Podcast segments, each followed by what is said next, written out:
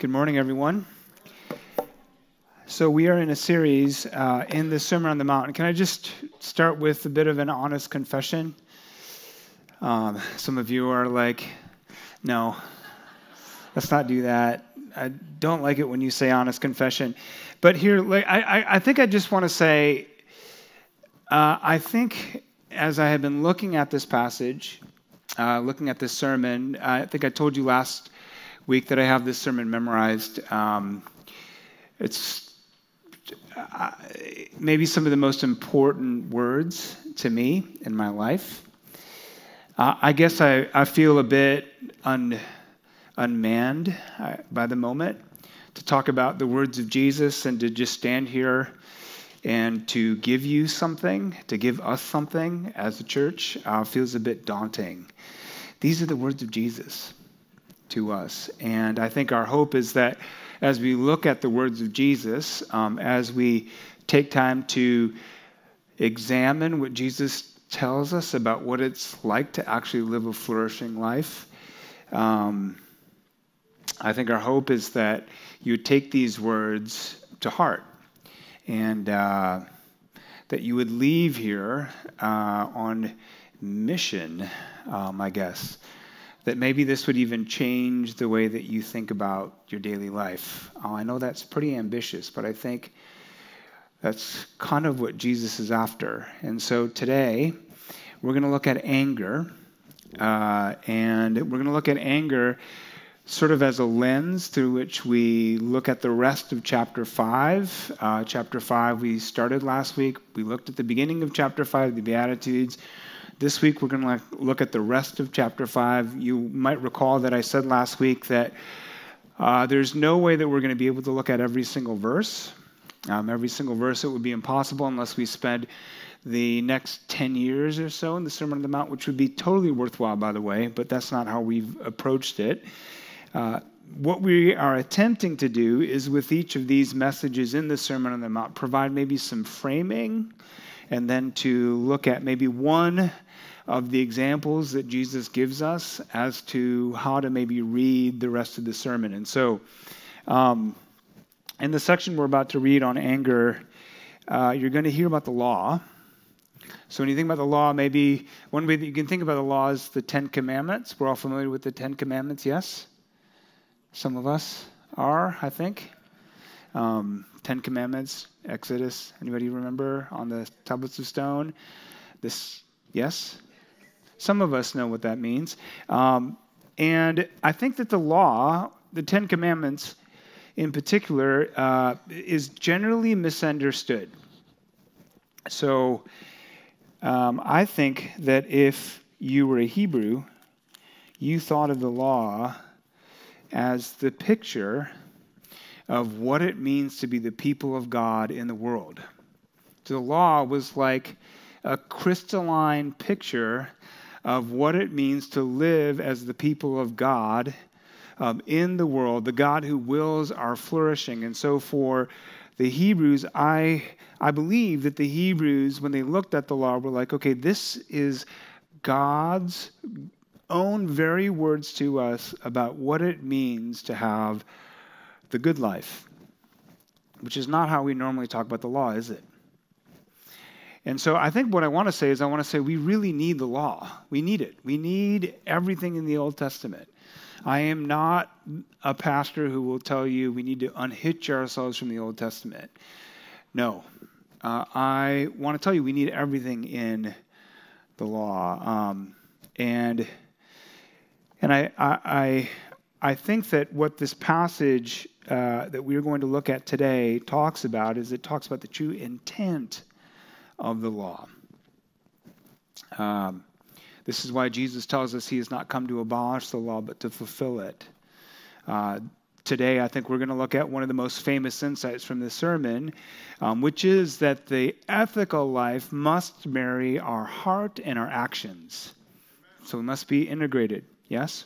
If we want to flourish in this life and in the life to come, not only must we not say murder, for example, but we must deal with our murderous hearts.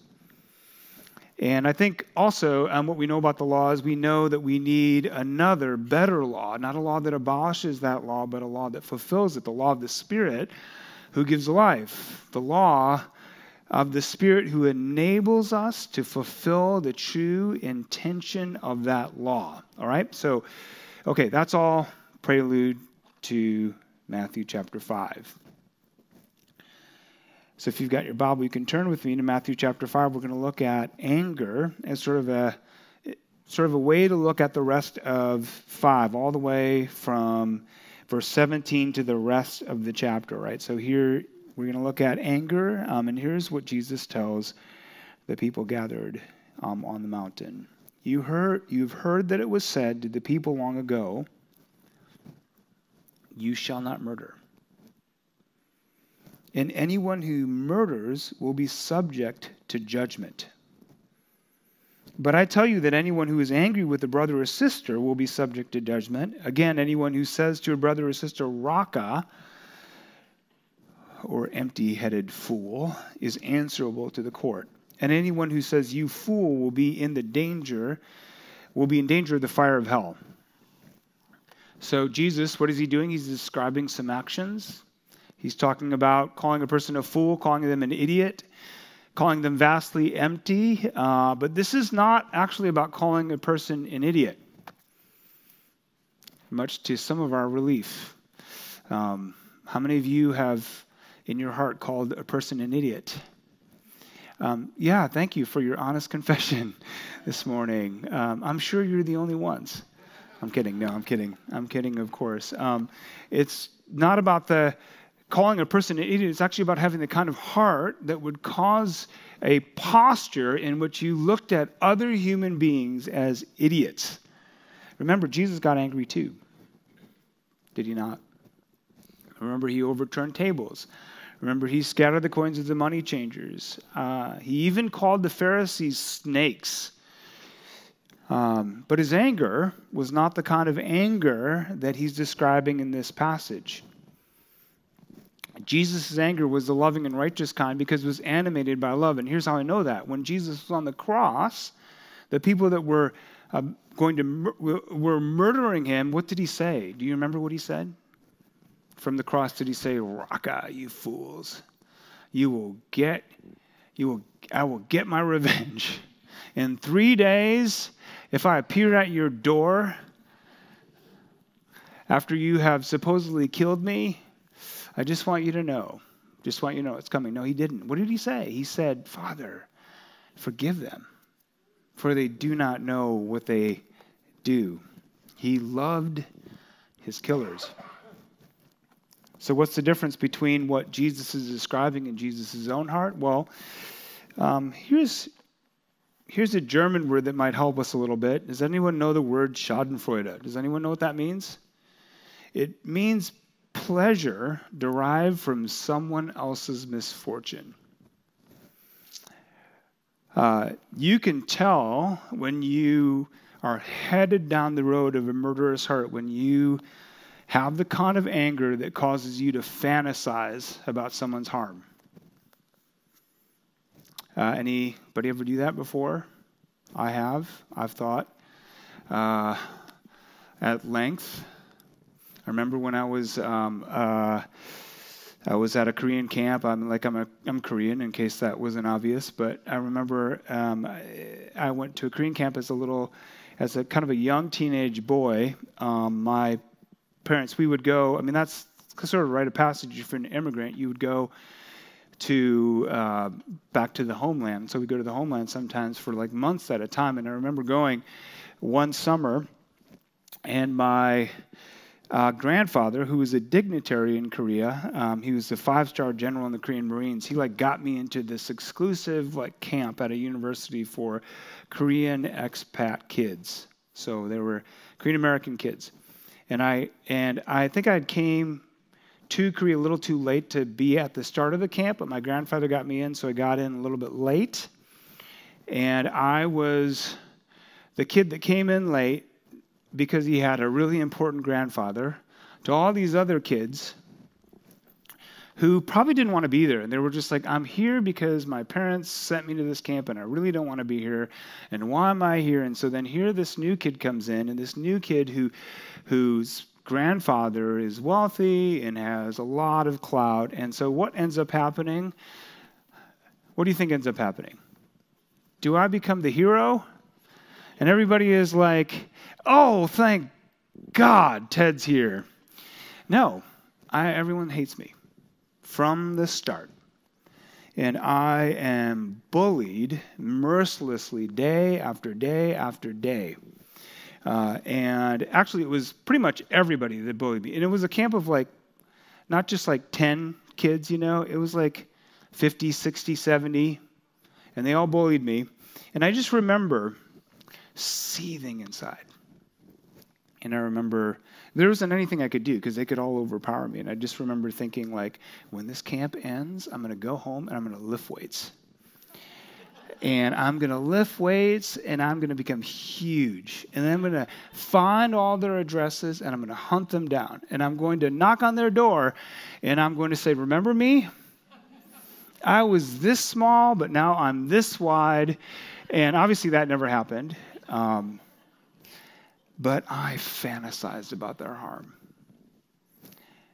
Uh, and I did that not just for like a day or two, I did that for weeks at a time, months at a time. I think this is what kind of Jesus is talking about when he says, This is what it's like to have a murderous heart. I mean, I think even I knew back then, probably doing this is not helpful for me. Yeah? If I keep, like, if I stay stuck in this cycle and I become huge and I become like this imposing figure and I become like the greatest wrestler of all time or whatever, and I do it only because I'm angry, I don't think that's the good life. Do you? That's part of what Jesus is saying to us. If your anger derives from the kind of pleasure, the schadenfreude, the kind of pleasure that you get from someone else's harm, man, that is not the good life. And and look, this is how this passage intersects with social justice. Uh, because uh, are we animated by the same love that Jesus had in his heart for his killers, or are we animated by Schadenfreude? Are we hoping for the misfortune of the perpetrators of oppression, or do we love them? You know, when George Floyd was murdered, uh, it stirred up the justifiable rage of our black and brown brothers and sisters, did it not? Yes, and some of it was righteous. I believe that. But I believe some of it wasn't. I hope it's okay for me to say that. Um, I believe some of some of the anger was animated by a kind of murderous intention that Jesus warns us against. The kind that can become, as uh, Dr. Esau McCaulley tells us, like a wheel. And it's a wheel that continues to run us toward, um, Esau uses the word nihilism or utter meaninglessness. Nihilism is the opposite of flourishing. Nihilism is destruction. So, if dangerous anger is a wheel that threatens to catch us up, like just imagine a big snowball coming down a hill to catch you up in its wake, what will break the wheel? And here's Jesus saying that wheel must be broken, or you will head toward nihilism. The wheel is broken, as McCaulley tells us, by the cross. The cross functions as the end of the cycle of vengeance and death. Because, as McCaulley tells us, Jesus himself enters into our pain. What's the wheel broken by? It's actually broken by, by love. And so, then, as we look at our hearts, and as we think about doing justice, which we will talk about at our conference, are we on the wheel or is the wheel broken? You know, like I, um, I'm talking about being Korean. Um, if I say this a little bit cautiously, but my own Korean people uh, were imprisoned and kidnapped by an imperial power less than 100 years ago. Less than 100 years ago, Koreans were under the thumb of an, another imperial country. And I, and I, I, um, they were on the wheel, in other words. And uh, I actually wonder if this is why the gospel took such hold in South Korea. Um, when missionaries came, I mean, the gospel of Jesus Christ, I mean, it captured the heart of that country, my home country. And I wonder if part of what was happening is we needed someone to break the wheel. And that's what Jesus came to do. Now, which leads us kind of to this phrase, danger of the fire of hell, for a moment. Can we talk about that? What does it mean that anger leads us to in or puts us in danger of the fire of hell? I mean, I think Jesus is telling us about something something very important about rage. He's telling us that it could be demonic. I mean, I think of uh, Korean scholar Andrew Park, who tells us, I mean, like just in speaking about Koreans for a moment, he says that the anger Koreans harbor toward the nation that oppressed them, that has become sort of intricated in their national pride or their, they use the word Han. Andrew Park calls that demonic. I think Jesus is telling us anger can be demonic. And that makes sense, doesn't it? I mean, you think about it. How many of you have ever been so angry that you did something you regretted? Anyone? Most of us have, yes? Said something that you didn't mean to? Uh, anybody ever got so angry that it took you not like a couple seconds to cool down, but like maybe 10 or 15 minutes to cool down? Anyone? How, how many of you are familiar with that feeling, that surge of adrenaline? And your heart starts beating really fast and you do things that feel like they're totally out of character for you. Anybody have that experience before? That's what happens with anger. You know anger takes us over. I remember like i was driving on the streets of chicago which is very dangerous for the demonic nature of anger by the way and a car pulls out in front of me and i'm with my little kids and i'm taking them to school and and the car pulls out in front of us and i'm thinking man that could have just like oh, that could have endangered, that endangered all of us. And so I started sort of laying on the horn. And you know, like sometimes when you get really angry, you lay on the horn, and then your hand, it doesn't come off the horn. You're like, why is my hand still on the horn? And then you press harder and harder. Because you know, when you press the horn harder, it gets louder. Does anybody know that? No, it doesn't actually, but my kids are in the back going, What's going on, Daddy? What's happening? And I'm just laying on the horn. I'm laying on it. I'm pressing on it. I'm pressing on it. I'm pressing on it because anger has taken undue control of me. And this is what I think is really interesting about what Jesus is saying about the demonic nature of anger. I think he's telling us that we need to be rescued from it. We need him to break the wheel. Yes? Like, uh, just as there seems to be like a supernaturally charged component to anger, he's saying, well, there must be a supernaturally charged intervention to it as well, which is why Jesus tells us right before in these verses do not think that I have come to abolish the law or the prophets. I've not come to abolish them, but to fulfill them. For truly I tell you, until heaven and earth disappear, not the smallest letter, not the least stroke of a pen will by any means disappear from the law until everything is accomplished.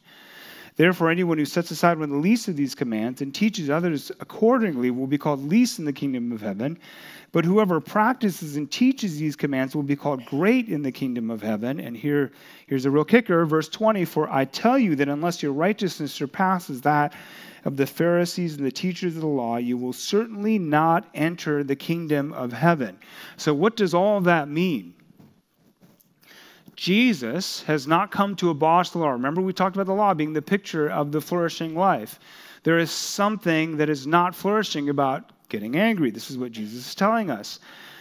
Being angry and being stuck in the demonic cycle of anger, that wheel is not the good life. Here's what Jesus, and Jesus is saying, I'm going to fulfill that law.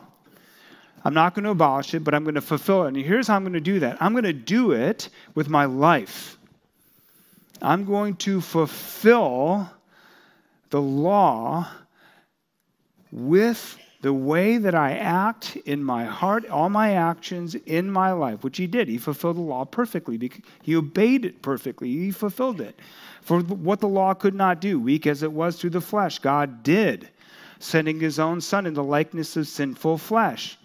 But not just to fulfill the law through this through the through the, the perfect life, but also, um, as the Apostle Paul tells us in Romans 8, as an offering for sin. So he both lived righteously as a human, but he also fulfilled the law by being an offering for sin. Here's how Tim Mackie puts it God loved humanity in its weakness and failure and punished sin and condemned sin through Jesus dying on the cross. This is what Tim Mackie tells us. Like, here, let me give you an illustration to explain. Here's how Jesus fulfills the law. So in Chicago, we have these cameras now. Does anyone know what I'm talking about? Cameras. This is why some of you live in Skokie. You don't want to live in Chicago. And the cameras, they take pictures of us when we speed or we run red lights, that sort of thing. And then you get an envelope in the mail four months after you turned red on a red. And you don't even remember it, but there it is. The picture of your ratty little car with your, you know, and then you see the lights go off. When you see you see the cameras go off, don't you see? You know what I'm talking about, yes? When you're turning and then you see the cameras go off, and you're like, "Oh man, that person's gonna get a letter." You, you know what I'm talking about, yes? So okay, so so here's part. Of, here's an illustration. Okay, so we fulfill the law law of Chicago when we don't speed or we don't run red lights. Yes? But then, uh, we also fulfill the law by paying the fine, don't we? Some of us do. Some of us look at those, those envelopes and go, no, I'm not paying that. Um, here, here's how it relates to Jesus. The late Tim Keller says, this is the way to think about the two ways that Jesus fulfills the law. He first fulfills the law himself and then, in that he's our exemplar, but then secondly, he pays the penalty, he pays the fine. So, what's the penalty for our, our, our, um, our sin? Well, it's sin and death. Uh, the fine that comes from our breaking of the law is paid actually by Jesus. But I think Keller misses the third crucial component of fulfillment. I'm sure if he were having a conversation with me, he'd tell me, Well, yes, of course, Ted. But that third component is the Spirit. So how do we how does Jesus fulfill the law? Well, he fulfills it by doing it himself. He fulfills it by paying the fine, but he also fulfills it by letting us and giving us power to fulfill it too. So it gives us the spirit. And why does it give the spirit to empower us to fulfill the law?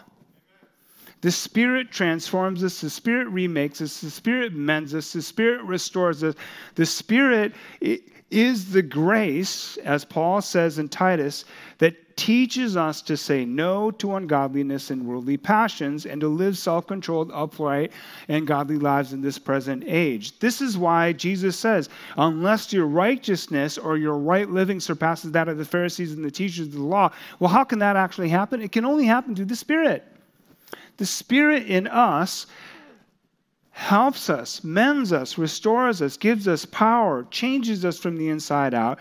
And this power is absolutely necessary for the good life. You can't do it unless the Spirit is in you to change you, to make you different, to make you the kind of person that wouldn't have a murderous heart.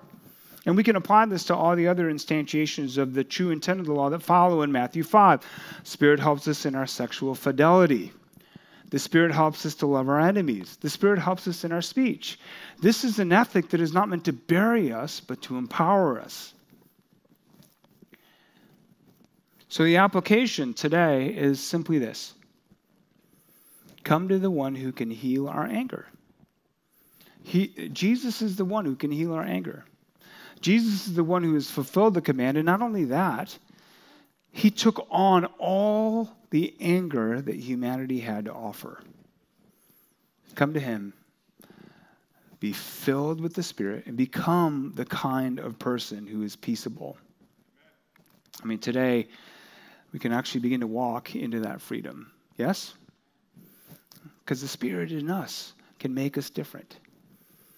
Uh, I see a therapist. Um, who tells me that what I have just told you is the most important part of combating any kind of vice or, or anger. And he tells us the most important part of, of, of the work of changing behavior. I mean, I see this therapist who tells me that knowing the way things work, knowing the underlying themes, knowing the spirituality, spirituality at play, knowing like kind of what's happening in our hearts, knowing what's happening inside of us, my therapist tells me this is the most important work. This is what you have to get present to, as he to use his language. This is what he would call bottom-up thinking.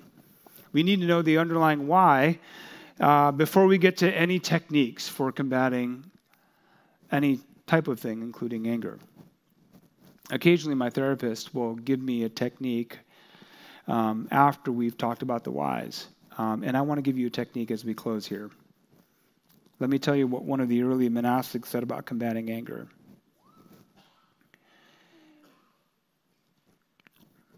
Evagrius Ponticus, I don't, I don't know if he, I'm saying his name right, but somebody will come up and correct me if I'm not.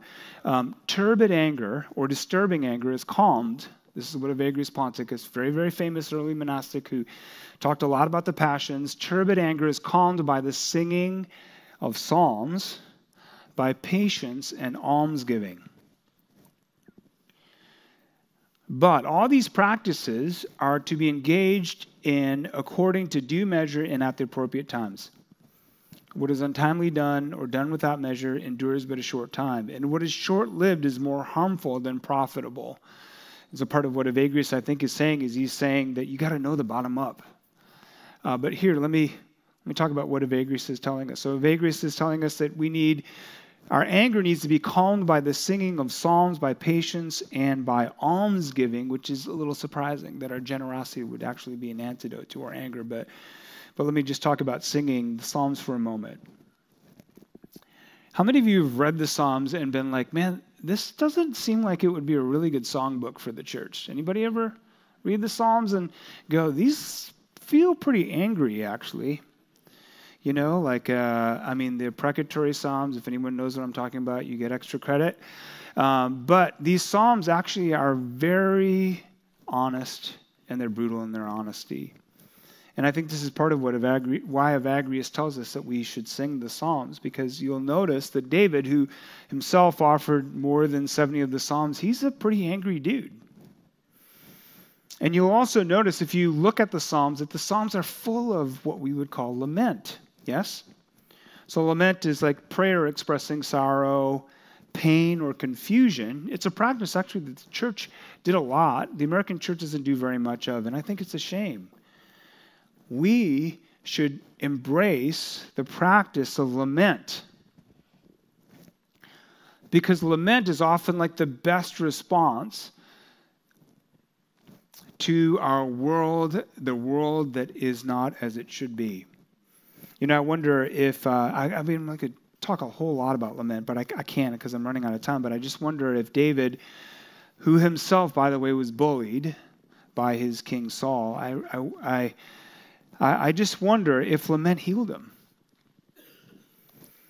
Uh, because if you read the account of David, I mean, he's pretty angry. You couldn't tell by reading that account. I mean, like you, you'd see that over and over and over again, David, David, like expresses love to to Saul. He spares his life on multiple occasions, and I wonder if it was lament that actually healed the turbid anger that was in him. You know, so the next time you're angry, I wonder if one of the things that you might do is you might take Psalm 13, say, and say, and just like maybe pin that on your dashboard for the next time somebody pulls out in front of you. How long, Lord? Psalm 13. Will you forget me forever? How long will you hide your face from me? How long must I wrestle with my thoughts and day after day have sorrow in my heart? How long will these drivers in Chicago triumph over me. I'm serious. It actually, I think it works. And why does it work? Because this singing of the Psalms, like the kind of change we need is not kind of like the quick change, you know, like a, like a diet. We need like the change that happens to wine, fermentation. That's what we need. We need long term change. The long changes are the best kind of changes, aren't they? And here's what I think what, what Evagrius is telling us is he's telling us this is why it can't be short lived. Short lived, it's more harmful than profitable. You need, you need um, the kind of change that's like fermentation. I mean, I, I have one more important thing to say about these passages, um, and I only have like a minute to do it, and I'll just say it really, really quickly, and then we'll we'll um, we'll close. I mean, uh, we normally read this passage in Matthew chapter 5 and we think about ourselves. Like, so we read chapter 5 and we go, man, I shouldn't be angry because if I'm angry, I'll be in the danger of fire of hell. But look at what Jesus continues to say. He says, therefore, if you are offering your gift at the altar and there remember that your brother or sister has something against you, leave your gift there in front of the altar. First go and be reconciled to them, then come and offer your gifts. And then he goes on to say, Settle matters quickly with your adversary who's taking you to court. Do it while you're together, still on the way, or still together on the way, or your adversary may hand you over to the judge, and the judge may hand you over to the officer, and you may be thrown into prison. Why does Jesus mention that at the end? Well, I think he mentions that at the end because he is also saying to us this anger thing, it's a social ethic. You're angry at somebody. It's not just anger inside, it's anger at somebody else. And here's the thing if you are the kind of person, or not even the kind of person, but if you make your brother or sister angry, that's dangerous or harmful for them. So why does he why does he close with if you're offering your gift at the altar and there remember that your brother or sister has something against you? He's saying that out of mercy for your brother or sister. Don't make them angry because when you make them angry, it's not the good life. So reconcile with them. Do whatever you can. Whether you are right or you're wrong, it doesn't matter. Jesus isn't saying, like, make a careful record of whether you're right or wrong and make sure that person knows it. And make sure that person knows that you're being kind to them by going and reconciling to them. He doesn't even say that. He says, anger is so destructive and so dangerous. Do whatever you can. Do whatever you can to reconcile with them so they, they don't live in the kind of anger that is dangerous and puts them actually in the danger of the fire of hell. That's part of what Jesus is telling us. He's saying, don't be angry. And then, number two, if anyone's angry with you, go and make it right because it's really, really dangerous. And you can apply that to basically every single one of these things in the rest of Matthew. Uh, why does he tell us to to why is he so clear about adultery and the lustful heart? Well, because the practice of divorcing women back in the day for the most trivial of matters was it was actually pushing women into prostitution. He's like, this is a social ethic. The Sermon on the Mount is not a self help program to make you better, it's an ethic for an entire community, an entire people. That's what Matthew 5 is about. Matthew 5. And if you read the rest of Matthew 5, I would love for you to keep two lenses as you read the rest of Matthew 5. The first lens, this is the good life. The second lens, what does this mean for my brother or sister? All right, so uh, I am over time, but I want to leave with two, I, I guess, two, two questions. The first question is Do you need the fermentation of the Spirit to be free from anger? If you need that, we just want we want to pray that right now. We just want to pray that the Spirit begin the process begin the process of the fermentation that's required for us to become the kind of people that aren't angry. That's the first thing. And the second thing is, do you are you sitting here and do you know right now, without even having to think about it, that there is someone who is angry with you?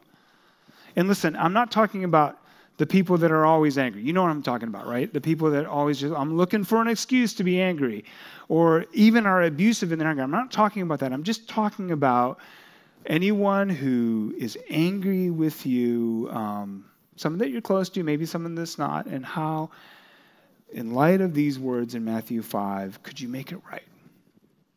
Could we all stand? Let's all stand. I pray for those two things um, very quickly as we close. Uh, the first thing is just that the Spirit would fill us. Um, if if we could do what we normally do here in the vineyard, if you want to receive, let's just hold your hands out. We'll receive them. We'll pray that the Spirit would fill us. But then also, I want to leave you with the strong encouragement. Would you go and make it right with someone who's angry with you? All right? So, Spirit of God, come fill us. Bring your power, God. Make us different people and make the change not a short lived one, but a lasting one. And would you do all that in Jesus' name? Amen.